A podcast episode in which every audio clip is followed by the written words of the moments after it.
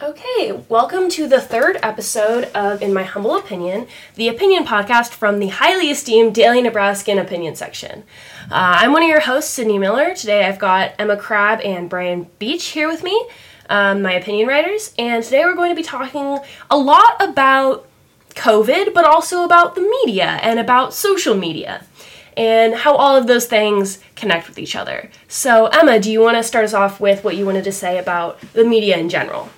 Sure. So, I think it would be really interesting and intriguing to have a conversation about uh, what the media might look like in a post-Trump future. Um, despite you know the fact that he isn't conceded yet, it's it's pretty universally recognized that Donald Trump has lost the election, um, and so we are kind of going into a future where he is going to be less of a presence and definitely less less of a power um, nationally. Um, so I think it, would be really interesting to kind of take a, a hypothetical look at whether or not, um, because he has caused so much polarization and uh, fostered this really anti-media rhetoric, uh, kind of to see how the media might change, how it might retaliate, whether or not polarization would occur. Um, do you guys have any thoughts? Well, I definitely think that we'll see, you know, well, maybe not more because of coronavirus. We will, probably won't see more physical people at the press house or the White House press conferences, but I do think that they will have more accessibility and they'll be able to get in there more. And I, I do feel like the Biden administration is probably going to try to be like extra transparent, especially because they want to prove that they're going to do all the stuff and undo. Like Joe Biden had his list of executive orders he was going to do on the first day. And so he's obviously going to want to publicize that and show that he's getting stuff done. And he needs the media to do that. So I think that the Biden administration will welcome the media with open arms. Yeah, yeah, I agree. Do you see because um, part of something that has really colored Trump's president's presidency has been the rise of a lot of right wing media organizations, whether that's Breitbart, whether that's Daily Caller. Um, do you think these organizations are going to gain steam after Trump is out of office um, because there's that lack of legitimacy? Or do you think that because um, Trump is no longer the head of state, they're going to kind of fade down more? Hmm. Well, one other news program that has really seemed to be on the rise recently is One American News, and they kind of have set themselves up as the more Trumpy cons- um, alternative to Fox News. Fox News calling Arizona for Joe Biden so early seemed to be kind of the nail in the coffin for many people who were upset with Fox News, and many people on Fox News have even said that Tucker Carlson is the only thing that's keeping them watching the Fox News, including and, you know, like Donald Trump himself. Um, yes, these are yeah hardcore Trump supporters. So I do think you're going to see that uh, split within the Republican Party in some ways of having people that still are more loyal to Trump and some that are more loyal to the GOP, and that will be a really interesting split to watch. Um, but I also want to kind of talk about what is the content of these uh, left wing media sources going to look like, or even the center left, such as uh, MSNBC and CNN. I think it's really funny to think about what did these news organizations talk about before Trump um, came onto the national scene in 2015. And I was looking even recently at six years ago, they were talking about the Malaysian Airlines going down. and that was like a huge thing for two whole weeks, like that was every single piece was, oh, where did this airplane go? And, you know, looking back, that's a little concerning, but that's a story that may get a 30 minute segment at most over the course of uh, two weeks. And it just seems so out of place. And so I think you're going to find potentially, at least on CNN and MSNBC, far more news stories that have a, li- a little bit of a lighter tone, I would say. Well, one of the yeah. things that I'm a little more concerned about, rather than I don't think that media getting access to the White House is going to be as big of a problem. I'm a little concerned that the media is going to keep following Trump because he's going to keep saying like outrageous stuff. He's going to keep claiming that he's the president, the rightful president. And, you know, he, he might if he runs in 2024, he might just start doing rallies now for that. And I'm afraid that the media is going to be so like used to fall covering all of his shenanigans because you have to keep him accountable since he's the president that they're going to just keep doing that as he runs for office again even though he will not be relevant. Like we shouldn't be paying attention to what trump does for the next like two and a half years. Like he's nothing he actually does will be of import to our country.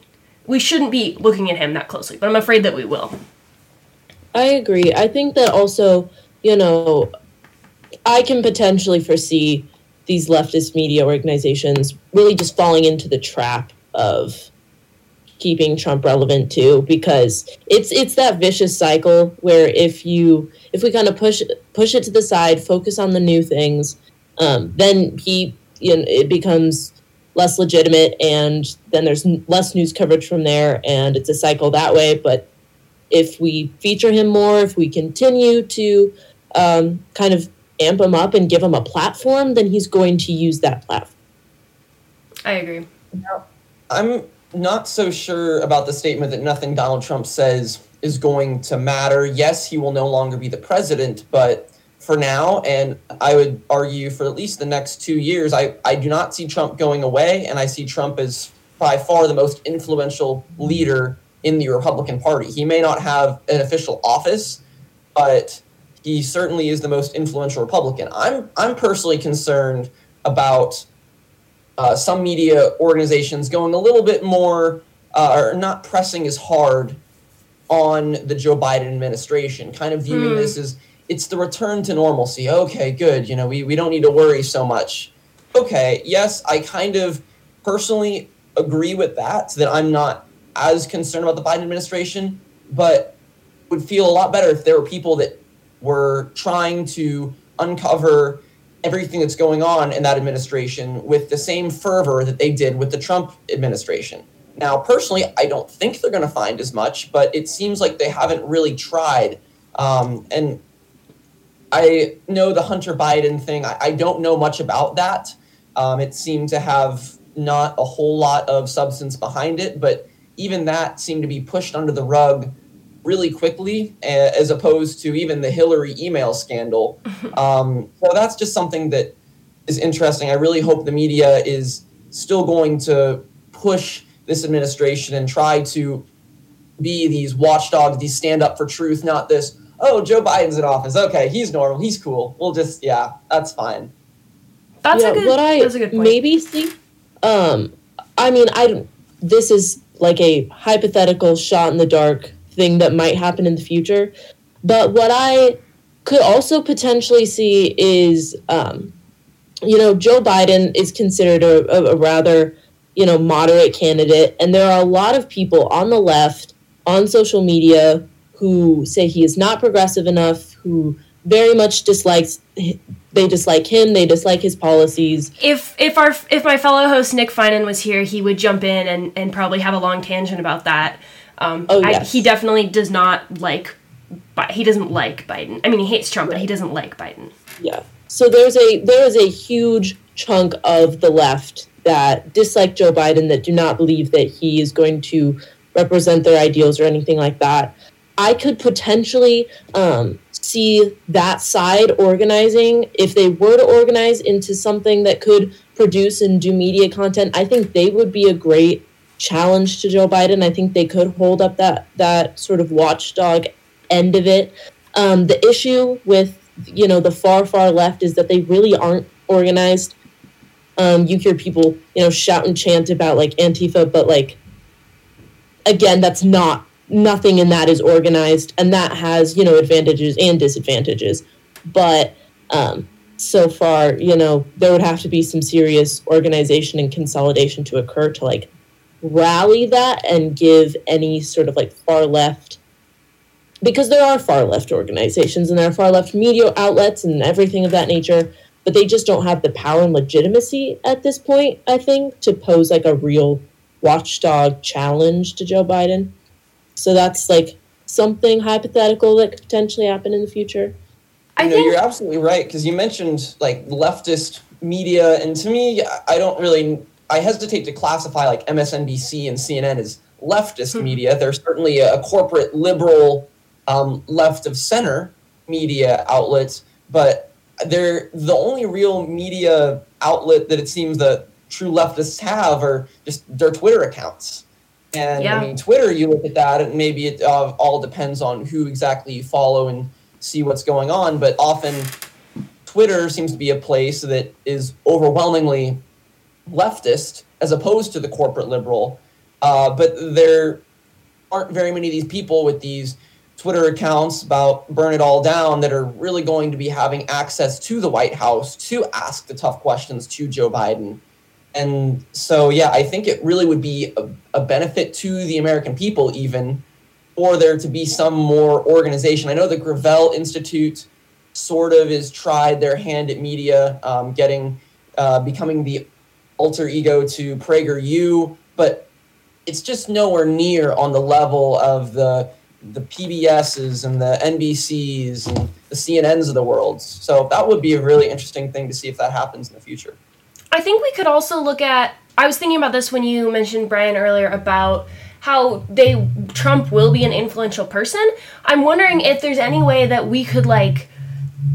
I'm wondering if the emphasis will be on um, if Fox News and Breitbart and all that will focus on Joe Biden's shortcomings or like how Joe Biden is destroying America, or if they'll completely ignore Joe Biden and pivot just to Donald Trump. And I think that would be the most dangerous situation where nobody's acting as a watchdog for the Biden administration and they're still giving Trump this level of power and importance over everyone. That's so I don't I don't know what their plan is. I'm hoping because you know they seem pretty pretty eager to hate on Obama and his tan suits. Um, so I'm hoping that they actually put some of their energy towards criticizing Joe Biden instead of lifting up Donald Trump.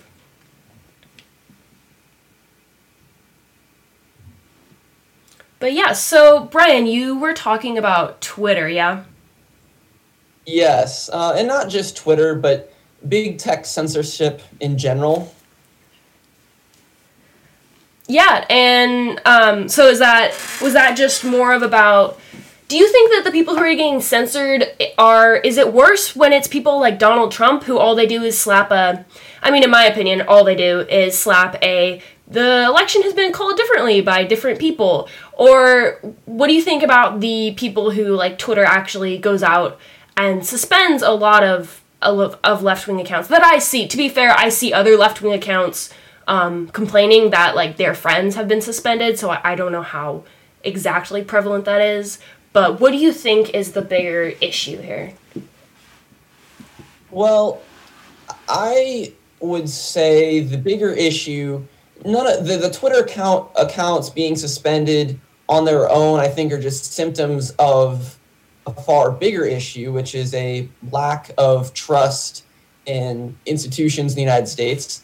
And I think that one of the issues that Twitter has, and really a lot of these big fact checkers, is they have this idea that we're going to stop disinformation or we're going to make everyone feel good about this election being safe by saying that, oh, someone challenged the results. Well, we're going to make sure that they know Joe Biden won, and we have sources that say that. I, what is the goal of the fact checking, is what my question is. And if the goal is supposedly just as nice as we just want there to be unity and people to have the truth, fine. But people are most certainly not going to feel comfortable with, oh, Twitter says Joe Biden won, so it's okay. Like, I just don't know anyone that's going to look at uh, some evidence of, oh, or supposed evidence. Oh, here's evidence Joe Biden uh, got these dead people's votes. Okay, so in this case, yes, you can understand that lawsuits have disproven a lot of this, but it almost seems more more like a cover up when Twitter's like, yep, yep, nope, that's actually false. With Joe Biden won, guys. Come on, we're gonna hide this. Oh, if you keep doing this, we're gonna suspend your account. It seems Hmm. suspicious. I don't have really any suspicion about the legitimacy of Biden's victory, but it almost becomes easier to have some suspicion if we are so quick to say no. It was it was proven that uh, Biden won. Like it just seems very almost authoritarian in this sense. Um, and, and the other thing I take about big tech censorship is that there seems to be this fear of socialism everywhere that people are, oh, especially on the right, oh, socialism is going to take over the government and is going to get too big. And maybe on certain, I can see where they're coming from in certain policies, but this censorship aspect, that's not the government. The, the library isn't banning books. There, mm-hmm. No one's going through the U.S. Postal Service. Like, those aren't the issues. The issue comes when you see where this could potentially lead. And unfortunately, it doesn't really allow for the civil discourse. I know many Democrats that chanted Russia, Russia, Russia for the last four years. And I never personally saw any, well, you know, guys, the back in 2016, even your golden child, CNN and MSNBC, uh, said that Donald Trump won the presidency, and no one, like, there wasn't that. And I think it's important to have this assumption that the American people are smart enough. They're smart hmm. enough to see for themselves what is real and what is fake. And the people that think that something fake is real are by no means going to be persuaded by like Twitter putting a comment on that that this is real. Oh, that Twitter is part of the system. So if you dis if you distrust the system, of course you're going to distrust the Twitter label, and it's only going to seem more suspicious. Yeah, Brian, I, I really I like your last point there, and I think it all boils down to, you know, we've grown up with social media. We have, you know, we understand. At least I think um, our generation, our younger generation, for the most part, has a little bit more of an understanding of social media as something that is deceptive and is a, a business. You know, social media is a it's a business. It's something that people profit off of. Um, there is no like PBS version of social media. There is no like public government social media, and I don't think I would ever want one to exist because that just sounds like the worst idea ever. But it's so it's so disheartening. And you see this on twitter you see it everywhere on facebook where it's just so difficult for some people to understand that social media is not reality. And that's so difficult. And that so i understand you know when twitter when facebook are putting out this fact checking it's because there are there are many people that just those lines between reality and fiction blur the lines between you know tr- a lot of it is based in trust. You can't trust social media. It's not something that you can you can ever form a bond with or a relationship with and it's something that you have to stay distant with. And so i think you know twitter and facebook are trying to like use that bond when they are um, doing the fact checking things to say you know if you trust the information that is on Twitter, then also trust us as the organization. The issue is it just doesn't work that way. That's, you know, there yeah. are plenty of people who love Donald Trump's Twitter account and hate the people that made Twitter, even though he is doing it on Twitter. So yeah, it's it's a very weird predicament. Yeah, and Brian, to your point that the fact checking isn't going to change people's minds, um, I remember earlier this summer, one of my grandmothers posted um, something about like some statistic statistic about how many police had died in the line of duty this year, um, and it seemed like weirdly high. So I went out. Um, there was no fact check on that post, but I went out to like a national database and I looked up the statistics and I like provided that information to my grandmother in a like private message, um, and she was like oh, I just reposted it because uh, your uncle X uh, posted it and he was a cop. And I was like, okay, like, so I didn't t- say this, but I was like, do you care that it's not true or is it just the sentiment that you care about? Um, and she didn't take it down, and I haven't really tried to fact check her on anything after that because I just don't see the point, and I think it would just cause uh, bad feelings between us but i i think that's that's true brian like if if i the grandchild of someone can't convince them like who says like twitter saying other sources have called this election differently is going to convince them I mean, they, they know the, the mainstream media is against them. That's that's not news to them. I mean, if mm-hmm. you really look into that that world of, of QAnon, yeah, you know, Twitter, the, the part of the system, of course they wouldn't want this getting out. And when you have something that people, you know, don't want getting out, well, that becomes a much more powerful story in and of itself, I think. It's just, Yeah. it's the, the really Adam and Eve story all over again. Yes, you know, you can spread all this information. Oh, but we don't want this thing getting out. Oh, you don't now, Twitter. Interesting. and I understand, like, that's not how a majority of people think, but that is definitely a large chunk of people that are viewing it that way. And you are just making your yourself worse.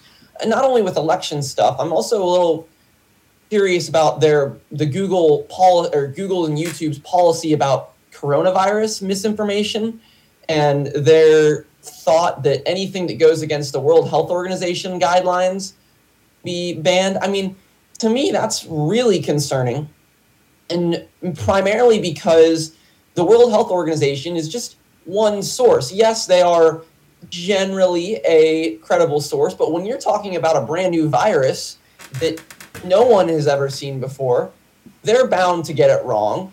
A lot of people, a lot of really smart people are bound to get it wrong. And so to say, well, they are the credible source, and if you go against them, we're going to censor you, that's another really concerning thing that scientific consensus uh, seems to be like if you're against the scientific consensus, you must be. Uh, you have to be banned. And that's the other side that is just really uh, frustrating. I like seeing all the data from both sides and being able to present and see what is the better side for myself. And when you say, here's what this group believes, and we're not going to show you what this other group believes because it's dangerous and millions of people could die if that got out. Like that, that's just a little frustrating, and I don't think is really helping discourse in this nation. I, I, I see what you're saying, but I think that there's a difference between the election censoring and the COVID, trying to prevent false information about COVID. Because, you know, if someone believes that Donald Trump actually won the presidency, it's not really gonna, you know, hurt them, and they can't like spread that to other people and give them like a terrible virus. I, I just think that erring on the side of caution is what we should have been doing all along. And the censorship of um, like false information about covid is something that's good and our country should have been doing a lot more all along. Like we we've been in this for a while and it's the worst that it's ever been right now. So i think that there's obviously i don't think that the World Health Organization knows everything, but I think that the problem is that our government isn't shutting things down and paying people to work from home. So people are just going out because they're like, oh, well, if nothing's shut down and there's no mask mandate, I can just go out and do whatever. And I don't think that seeing something that's like, if you wear a mask, that's the first thing, and then next they'll make you put the mark of the devil on your forehead, which is something I saw on Facebook. Um, I don't think seeing that is a good thing for people because it could genuinely kill someone. I mean, at the same time, I don't think that it's a good thing for half the nation to believe that Donald Trump should be president. That's basically how almost all civil wars begin. It's just this idea of who's the next leader, and I, I don't think we're close to civil war. I mean, I even mentioned back in our first episode that I didn't think we were going to see a lot of civil um, unrest after the election, but I think both of those, yes, are equally dangerous, but for example, if someone were to say, well, maybe masks aren't that effective, here is a bunch of studies that I've found that show this. Obviously, yes, it could be contrary to other studies that have shown different things, but I think that should be allowed so long as now, if it's actual made up data, if you're just pulling numbers out of a hat and making them fit your narrative, yes, I believe that should be maybe some sort of censorship here. But how can you But- tell when it's when it's pulled out of a hat and when it's a legitimate thing, you know? And, and and something can be a legitimate experiment, but then you dig into it and it's like, oh, this had like two participants in it. But it's presented as this big study, you know? Yeah, well, and I, I think that's been very much on both sides of the coronavirus arguments. I mean, I've seen plenty of really horrendously done studies or data analysis on you know the, the pro shutdown, pro mask side. I've also obviously seen plenty of dangerous and horrendous studies on the other side. But I I guess even if there's some shrivel of truth, as in you didn't just make up the numbers, yes, you had a terribly designed study. I think that should still be able to be spread just because I'm on the I would err on the side of let's not censor stuff if there's really much doubt and let's hope that people are able to make sure that certain things are understood. I mean, if a study, if a really bad study comes out, then I would hope instead of Twitter just saying we've banned this because it doesn't fit our rules, if you had a bunch of scientists that are very prominent that people trust and they'd said, "Hey guys, we looked at the study and this is what we think and I don't I don't think this is a good study." I think that's a far more compelling argument even to me as someone who's just trying to figure out what the truth is. It's a far more compelling argument than one side just shunning it and keep letting it ne- like never see the light of day online.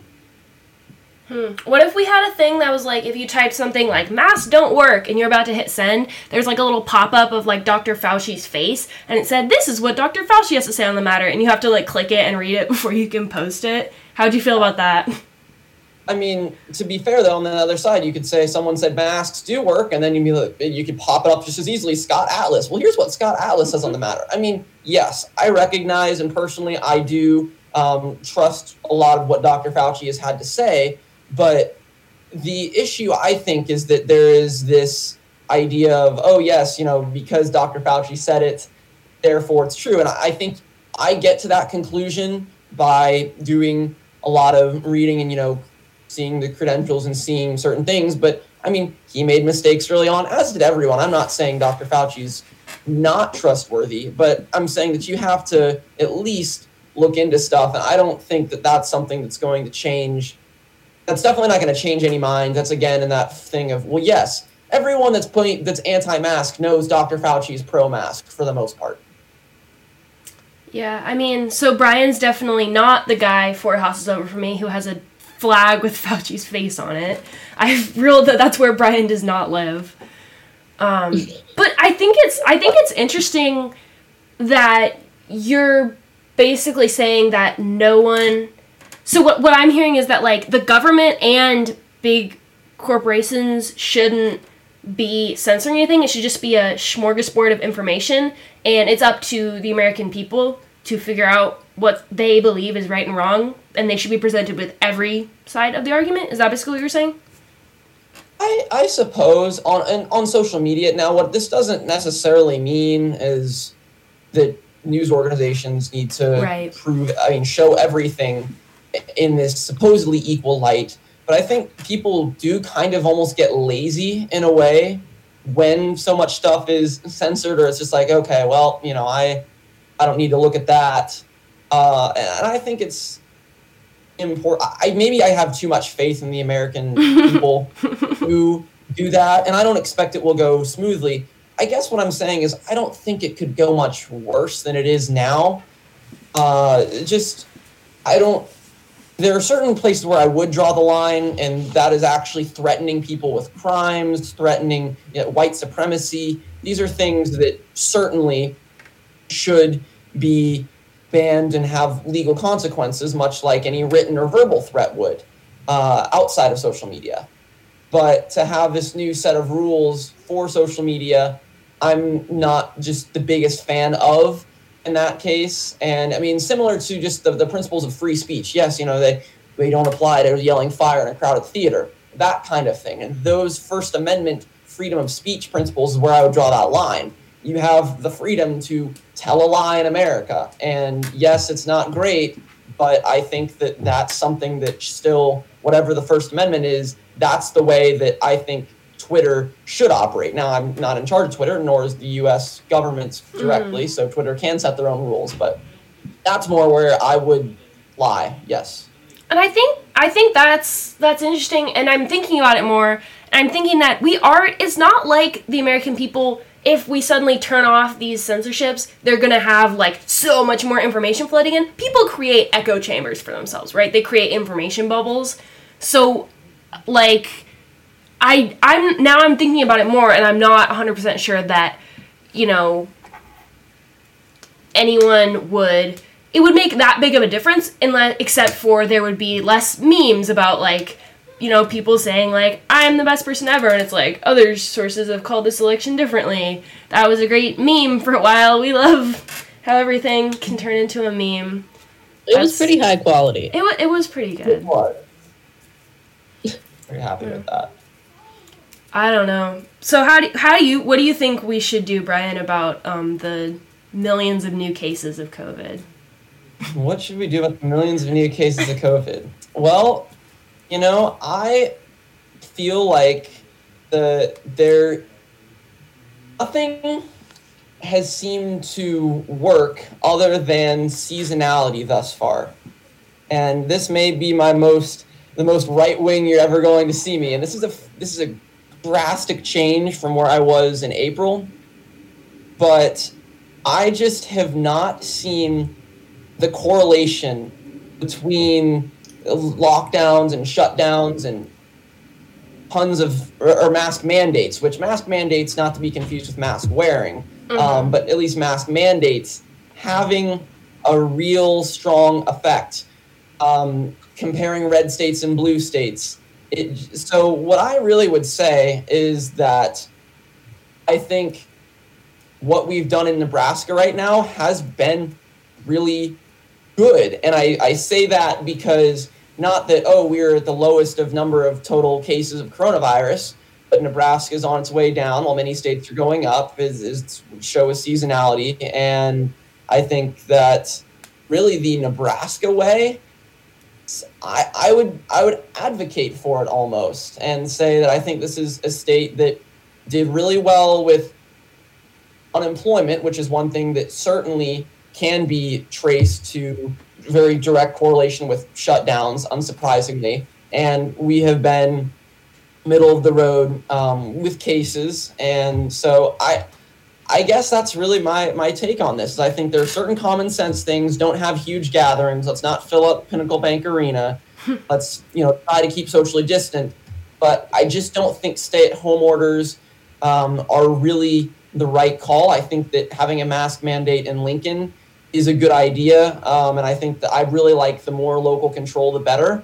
Um, so I'm okay with Pete Ricketts not having a mask mandate, um, but that's that's really been my take, and I know that's a very very controversial take because most people would either say, well, let's be more like South Dakota or let's be more like New York, but I I think that Nebraska has ultimately taken uh, has gone at this very well.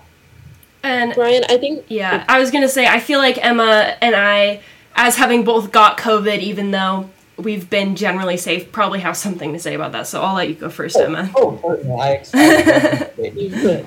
So the first thing I wanted to say is that um, the one thing I really agree with you on is taking like a localized approach, especially in a state like Nebraska, um, where we have, you know, I just went from living in Lincoln, which is, you know, very urban, on a college campus, to being in Ogallala, Nebraska, where like Wednesday mornings I wake up to the sound of screaming cows. So. Um, just always super fun. So I I really agree that you know a localized approach is good. So I would also agree with you that um, you know people are harping on Ricketts a lot, and I definitely think there are actions that could be taken at a state level that would be really effective.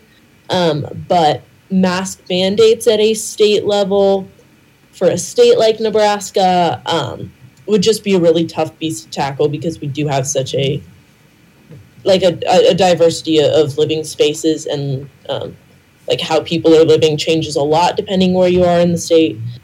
Um, that being said, I I personally did not go to a large gathering and get my COVID, but I received my COVID because someone that I was in close contact with decided to go to a large gathering. Um, and I'm not, you know, I, I really I don't know what the solution is on that, but I I really do think that I I I, I don't know, but I know that it was sucky and it sucked for me and I had really bad symptoms um, and I don't I don't know. Yeah. Um, college and partying and everything like like it's just ridiculous. And you've I don't know if either of you've seen there was a TikTok that oh, was floating the around. game day TikTok? Yeah. Yep. Yeah. Where it was hundreds of UNL students hanging out at the and at the I think the second part was at the rail yard, Yeah. possibly. I think and I there think it was. all those people and not wearing masks and stuff like that needs to be handled and it, it needs to be handled swiftly. There has to be consequences for that because that is just ridiculous um, that people are doing that and that does have real harm um, because this was a this was maybe what like three weeks before Thanksgiving, two or three weeks. So that has the potential to harm a lot of people if any of those you know people would have gone and visited family um yeah that, i mean that's just kind of my two cents is and you know furthermore i um one of my you know parental figures does own her own small business and she has suffered a lot you know so telling people to to stay at home all the time is not good for small local businesses and that really is a pain but it's just an issue of trying to balance that with you know staying healthy and doing what's right for the community so yeah Yeah, I mean, yeah. So my COVID, um, I received my COVID from my friend, who was the only person besides my roommates. I decided to go see without a mask. Uh, my friend, he worked at a nursing home, is where he got the COVID from, which was great. Um, and I I was lucky. I didn't really have very bad symptoms, but I did have to sleep on those beds in Piper, which is a symptom in and of itself. But I just think that about the mask mandate, I feel like so you go to the gas station in Iowa, as you do when you're driving back to Maryland because you just want to get out of Nebraska and it's winter break. And you go in and there's like a thing on the door that says you must wear a mask to enter this gas station. And you go in and there's like two people wearing masks, two people like with it below their nose, and the guy at the cashier has it below his nose. So I'm saying like what's the harm in having a mask mandate? Like if there's people not going to wear a mask, they're not going to wear a mask, even if there's a mask mandate. But showing that kind of leadership and showing that you care about having a mask mandate, I think is important. Um, obviously, it's not going to be as effective. Um, I don't, I don't know if it's and about the small business thing and the whole idea of like lockdowns. I really don't think that a lot of people. I think that we're in the same level of lockdown that we were at when it first happened because I think a lot of people are still able to work from home. Like both my parents still work from home. My mom's office is in my room. I have to leave every morning at 8:30 so she can start her Zoom calls. But the essential workers, I there's an overwhelming amount of people who are considered essential workers. I worked at an ice cream shop. I was an I was an essential worker. I got to go to work to serve ice cream to people. Um, I don't know if the restrictions are different in different areas, but in Maryland, you know, they they let a lot of people be essential, and essentially, essential workers were just service industry workers. Um, whereas the people who work white collar jobs and can work from home do get to work from home. So that's that's my sort of thing about lockdown is that I feel like the service people are still going out and going to work. Like my friend went to the nursing home and got COVID. But then I feel like more and more people, like Emma mentioned, are going to the rail yard because it's been going on so long and it's not really that big of a deal and there's no mask mandate. So we're just going to go party anyway. I mean, And there is a mask mandate in Lincoln. in Lincoln, yeah, that's true. Well, no So- one cares. Yeah, and I guess really my my take is you're right that it is. It's not going to change much, and I guess it depends on what side you want to be. Um, if you want to say, well, yes, you know, I mandated it, so the deaths aren't my fault, or oh, I didn't mandate it because I mean, it's really just an, a more libertarian view versus. Um, I don't really want to say full authoritarian. I'm not one of those people that oh masks, it's the new world order, guys. But yeah, I, I guess my thought still just seems to be that many governors and seem to think that they are either on this conquest to save coronavirus lives, and that is you know, there, there doesn't seem to be much cost benefit analysis Hmm. that many people have been capable of. and I think to an extent, I don't expect like health experts obviously are going to advocate for more of a shutdown. That is really what uh, I would expect them to do because that in their field, all they are looking at are hospital capacities, things like that. Whereas when you have business leaders and other groups, obviously they have just naturally by being a small business owner, yes, as a human being, you care about other people's health and you certainly should.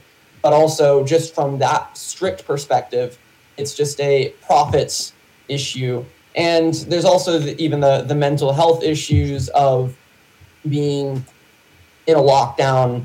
And I think when you put them all together, I just I just wish there was more cost benefit analysis. Is really what I would say, not this um, idea of if it saves one life, and that and I think it's hard to do that because it seems very there's no good way to say oh well I don't want to save this one life like that's that's terrible, and I think because it's such a hard thing to stomach and say, it doesn't often we don't view the full um, toll of the lockdown of the the years life uh, years of life that are lost.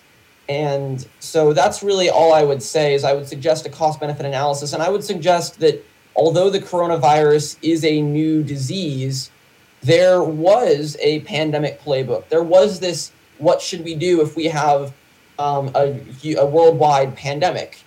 And should we shut down schools which is the one thing i would say is probably the worst decision. I don't honestly masks i i would encourage everyone to wear a mask. I would encourage that and i would say they probably help some. I don't think they're the silver bullet solution to every problem um, nor is it you know people not wearing masks the huge real problem with this disease. But, but yes, I would I would go with that. It's just the closing down schools, especially, that is just really frustrating to see. And when you couple those measures with the with the fact that data really doesn't seem to show even even the data that you'll see on CNN, MSNBC, stuff I'm getting from the New York Times does not seem to show that schools are a major vector of coronavirus transmission that's when I get frustrated at people who don't seem to understand cost benefit analysis and have this idea that if we shut everything down, no one can die.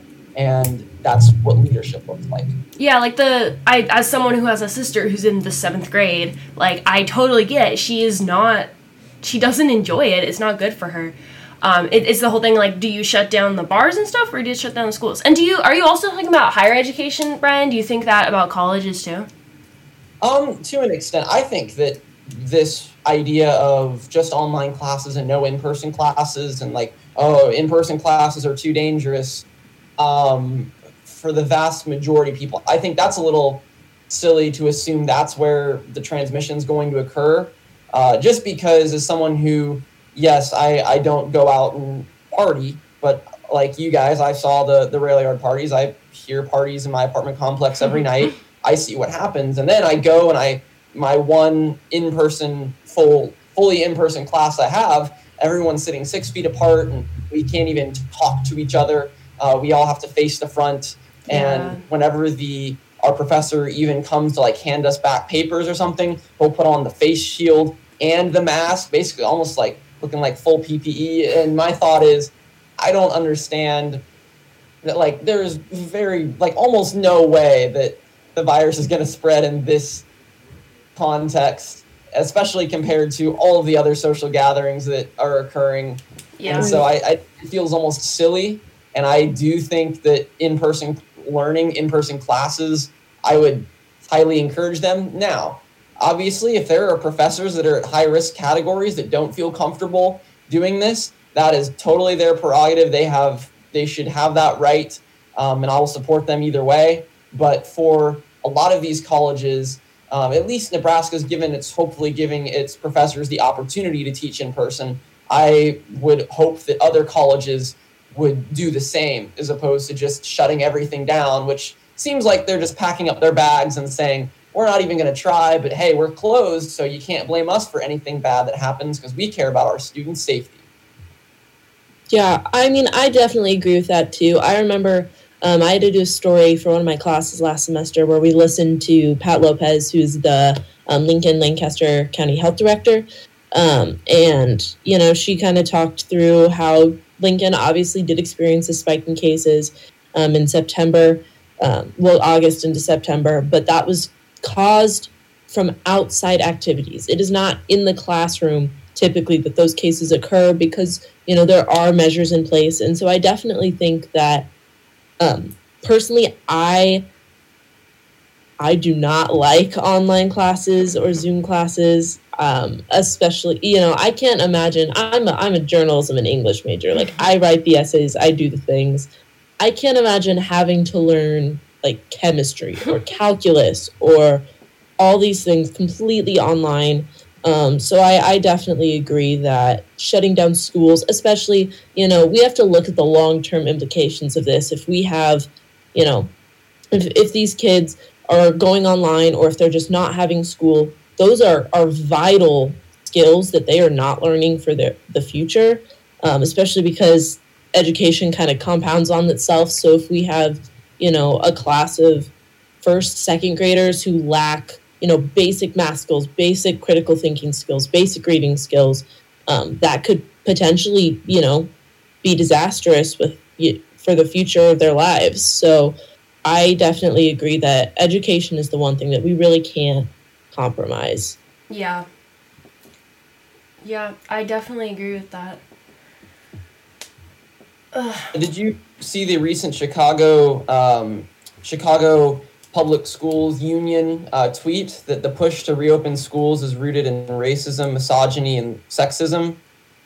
I believe it was those three terms. The push to do anything was- is probably rooted in those three things. If you like, t- if you take enough steps back, you'll find that in everything. Yeah. I mean, I thought yeah, I mean, so just an interesting display of intersectionality that was not using epidemiological terms, yeah. but using those other terms. I thought that was interesting way of framing the argument. That is interesting because it would be really simple and not as because like it's really to, easy to criticize it if you're going to phrase it like that. Like you know, I feel like they they tried to dig in and they tried to get deeper or something or, or try to like draw empathy or sympathy out of whatever that argument was but yeah that's that just doesn't strike a very good chord. I was trying to pull it up and i will be i want to be fair to them. They did delete the tweet and said fair enough complex issue requires nuance and much more discussion so we'll continue to give them that. Appreciate the feedback of those truly in the struggle. So All actually right. I'll, I'll, give them that. I'm actually impressed that they listened to the um, the uh, Twitter clear amount of feedback they got saying that, that was a little bit much. Um, yeah, they said racism, sexism, misogyny is driving the push to get them back in school. So I'll give him that, but it still is interesting just to see how you know this intersectionality idea really ha- is everywhere. And, and you are right that you look hard enough, you're going to find racism, sexism, misogyny wherever you look. You can find it in the case to close schools, probably. And I would, I'll, personally, I would argue that that is where you're seeing more racism, misogyny, and sexism because it's mm-hmm. primarily um, minority. Yeah, we can have a we can have an episode three point five where we talk about like yeah. not only the emotional labor of all the parents who are working from home and basically schooling their kids, but also like these kids who relied on the support systems in the schools. That's a whole other can of worms. Oh, certainly. Yeah, so we're we're getting pretty long here. Yep. So I would just want to say my final thoughts are that maybe they should just have the Anthony Fauci flag on their house, but they should like also draw a mustache on him to show that they don't take it too seriously. That's, that's how I feel. That's a brilliant idea, actually. I will order my Fauci flag today. I'll make no, I'll make like a Fauci mustache flag, and then I'll yeah. send the proceeds to um, the Husker football team, I guess, because people are mad that we're taking all their money or something. Yep. Any any other last thoughts? I mean, if you heard the instead of the in Fauci we trust, in Fauci we usually trust, I think that would be you know. like a little like divot. It's like usually, and it's like an editor's mark. Yeah. Yeah. Yeah, I think that's that's a good way. Just just you know avoid avoid absolutes. Um, and I think that's good. Also, wear a mask. You heard it from me. Even the the most anti-mask of the of the DN opinion section, probably. Yeah. Well, everyone wear a mask. Take care. Stay safe. Don't kill your grandma. And we'll get you next time with the Daily Nebraskan Opinion Section podcast. Thanks for listening.